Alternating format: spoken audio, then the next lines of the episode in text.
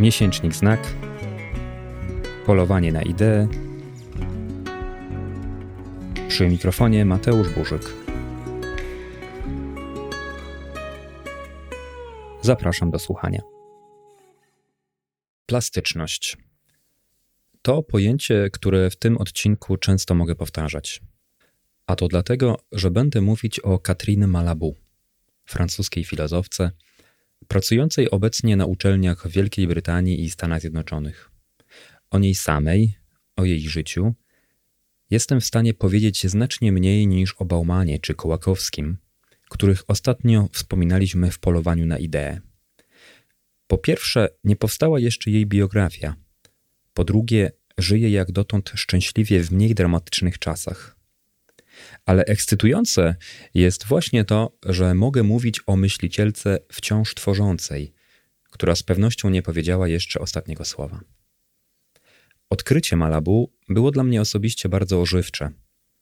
Czytając filozofię, w znacznej mierze także filozofię francuską, miałem w pewnym momencie wrażenie, że pokolenie Foucault, Derrida i Deleza było ostatnim, które miało coś oryginalnego do powiedzenia. Przez pewien czas nie dostrzegałem nikogo, kto kontynuował i rozwijałby ich myśl. Nie mówię o komentatorach, jakich było wielu, ale osobach, które korzystając z ich dorobku, poszłyby swoją drogą, tworzyły własne pojęcia czy styl w filozofii. I wtedy trafiłem na Malabu i czegoś takiego szukałem. Catherine Malabou urodziła się w 1959 roku. Studiowała na paryskich uniwersytetach, a doktorat pisany pod kierunkiem Jacques'a Derrida obroniła w 1994 roku. Dziś pracuje na Kingston University w Londynie oraz na Wydziale Literatury Porównawczej University of California Irwin, na stanowisku, które wcześniej zajmował wspomniany już Derrida. Obok takich postaci jak Jean-Luc Nancy czy Alain Badiou jest uznawana za najciekawszą żyjącą francuską myślicielkę. Po polsku dostępne są dwie jej książki, a można nawet powiedzieć książeczki, bo to publikacje bardzo niewielkich rozmiarów. Ontologia plastyczności to jedna z nich, a druga Plastyczność u zmierzchu pisma. Ukazały się one kolejno w 2017 i 2018 roku. Malabu napisała już jednak w sumie ponad 10 książek. Wymienię najważniejsze z nich w roboczym tłumaczeniu. Przyszłość Hegla, zmiana Heideggera, co zrobić z naszymi mózgami, nowo zranieni. Cieszę się, że w miesięczniku Znak jako pierwsi poświęciliśmy jej w Polsce więcej miejsca. Publikując wiosną 2016 roku przekład jej tekstu Plastyczność i cierpienie mózgowe i psychiczne oraz wywiad z nią, w którym rekonstruowała swą drogę intelektualną. Może zauważyliście, że mówię o Malabu, a wciąż przywołuję nazwiska filozofów mężczyzn. Jest mi z tym niezręcznie, bo pamiętam, co powiedziała w wywiadzie, który publikowaliśmy w znaku. Na pytanie, czy kiedykolwiek poczuła się pani dyskryminowana ze względu na swoją płeć, odpowiedziała w ten sposób: Wielokrotnie. Zaczęło się bardzo wcześnie kiedy przygotowałam się do studiów w École Normale Supérieure i uczęszczałam na zajęcia przygotowawcze. Mój nauczyciel powiedział mi wtedy, że jako kobieta nie mam szans na sukces w filozofii, będącej odwieczną domeną mężczyzn. Nawet dzisiaj zawsze przedstawia się mnie jako studentkę Derridy, kontynuatorkę dekonstrukcji albo specjalistkę od Hegla. Zatem moje nazwisko nierozerwalnie wiąże się z nazwiskami mężczyzn. Nigdy nie jestem po prostu sobą. Ta wypowiedź dała mi do myślenia. Z jednej strony powiedzieć można, że w łączeniu jej nazwiska z mężczyznami nie ma nic złego, jeśli tylko odzwierciedla to fakty, czyli przebieg jej kariery naukowej. A rzeczywiście Malabu mierzyła się w jej trakcie z największymi myślicielami, a robiła to pod okiem swojego mistrza Jacques'a Derrida. Z drugiej strony, przyznać wypada, że Malabu trudno miałaby zmierzyć się w doktoracie z równie istotną myślicielką co Hegel, bo w historii filozofii znanych kobiet było niewiele. Zerknijcie na jakikolwiek spis treści słownika filozofii. Poza pojedynczymi wyjątkami, jak Hypatia z Aleksandrii czy Hanna Arendt, uwzględniono w nich właściwie jedynie mężczyzn. Filozofia to dyscyplina domagająca się feminizacji, jak być może żadna inna. Może zresztą, podobnie jak w historii sztuki, czeka nas w filozofii proces odkrywania ciekawych, a zapomnianych myślicielek? W tym kontekście ciekawe jest to, co Malabou wskazuje za motywację, jaka w młodości skłoniła ją do podjęcia studiów filozoficznych. Twierdzi ona, że pokochała filozofię, bo to dyscyplina, która daje narzędzia, by zakwestionować hierarchię i władzę. A co nas może motywować do czytania Malabu? Co ciekawego u niej znajdziemy? Gdy spojrzy się na tytuły jej książek poświęcone Heglowi, feminizmowi, neuronauce, ma się wrażenie, że są one bardzo różnorodne. Jednak w gruncie rzeczy krążą one wokół jednego pojęcia plastyczności. Ono przenika całe myślenie Malabu, stanowi jej znak rozpoznawczy, nawet gdyby pod tekstem nie wydrukowano jej nazwiska. Malabu mówi o trzech znaczeniach tego terminu. Plastyczne jest coś, co po pierwsze ma zdolność otrzymywania formy. Przykładem takiej substancji jest glina ceramiczna, którą można dość swobodnie urabiać.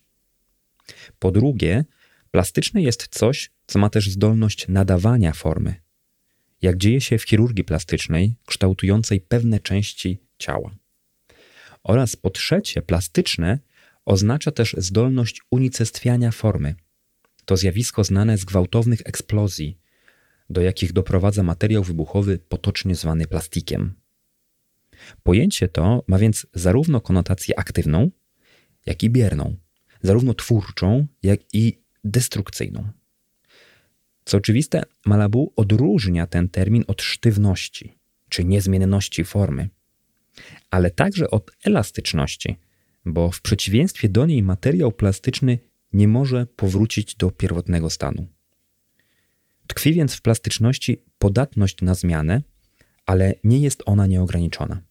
Malabu znalazła co prawda pojęcie plastyczności w filozofii Hegla, ale znane jest ono przede wszystkim ze współczesnych badań nad mózgiem, którymi sama również się zainteresowała. To odniesienie do aktualnych prac naukowych warto podkreślić, bo nie zdarza się często we współczesnej filozofii kontynentalnej. Zaś dla Kartezjusza czy Spinozy było to oczywiste. Neuronaukowcy twierdzą dziś, że plastyczność nie charakteryzuje mózgu tylko na wczesnym etapie życia, gdy kształtują się jego sieci neuronalne, ale na każdym stadium rozwoju człowieka. Oznacza to, że w żadnym momencie życia nie jesteśmy ostatecznie gotowi, ale zmieniać się możemy cały czas. Inspirując się badaczami mózgu, Malabu pisze w tym kontekście o osobowości neuronalnej, a więc o podmiocie, o ja, które jest niczym innym jak sumą wszystkich plastycznych połączeń synaptycznych w mózgu. Widać, że w takim ujęciu jaźni Malabu bliska jest tradycji materialistycznej i rzeczywiście bywa w ten sposób klasyfikowana. Takie podejście do tożsamości czy do świadomości zawsze rodziło podejrzenia o redukcjonizm i taki zarzut można by Malabu postawić. Jednak ona szybko by go zbiła, argumentując, że system połączeń synaptycznych jest przecież unikalny dla każdego człowieka z osobna. Trudno więc mówić tu o zamykaniu oczy na indywidualność czy dzielące nas różnice. Dość łatwo domyślić się, jak plastyczne nadawanie lub otrzymywanie formy może przebiegać w ramach neuronalnej osobowości. Jak jednak nasza jaźń ukształtować się może w wyniku destrukcji?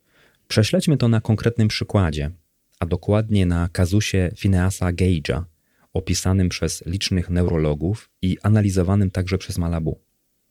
Gage pracował pod koniec XIX wieku przy budowie nowej linii kolejowej w amerykańskim stanie Vermont.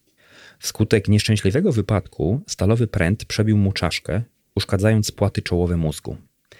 Gage przeżył, dość szybko wrócił do sił fizycznych, ale z pracowitego i uczciwego obywatela zmienił się w osobnika aspołecznego i nieopanowanego. Jego bliscy mówili nawet, że był to już ktoś inny. Jego wcześniejsza osobowość zniknęła, rozpadła się i nie mógł już do niej wrócić.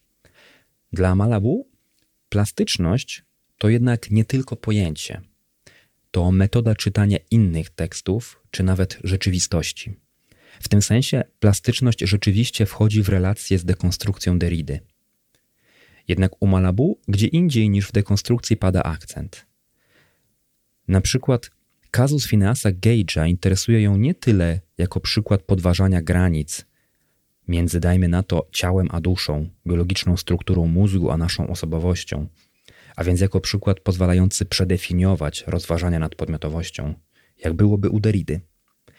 Malabu koncentruje się raczej na tym, co umożliwiło tę dokonującą się zmianę i co ją przetrwało, a więc na plastycznych właściwościach mózgu.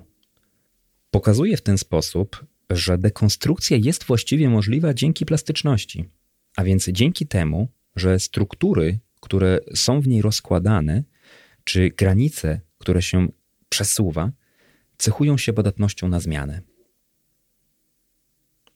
Posłuchajmy teraz jeszcze raz słów Katrin Malabu. Zapytano ją kiedyś, co radziłaby osobom, które dopiero rozpoczynają przygodę z filozofią, by jak najlepiej mogli się zorientować w przebiegu jej współczesnych debat. Odpowiedziała tak, podając dwie rady. Przede wszystkim polecam zdobyć solidną formację w klasycznej filozofii, od Greków aż do fenomenologii. Nigdy nie czytajcie współczesnych filozofów bez tej podstawy. Nie sądzę, by rozpoczynanie bezpośrednio od lektur Żiszka czy Badiou stanowiło wystarczające wyposażenie do mierzenia się z wszystkimi problemami, jakie nasze czasy tak gwałtownie podnoszą. I druga rada. Radziłabym także, by myślenie afirmatywne stawiać zawsze ponad nihilizmem czy sceptycyzmem, by górę brało to, co konstruktywne, a nie to, co ma na celu wyłącznie rozkład. Chciałbym, żeby to dowartościowanie klasyki i myśli afirmatywnej, płynące z ust tak nowoczesnej i krytycznej filozofki, wybrzmiało na koniec szczególnie mocno. Dziękuję.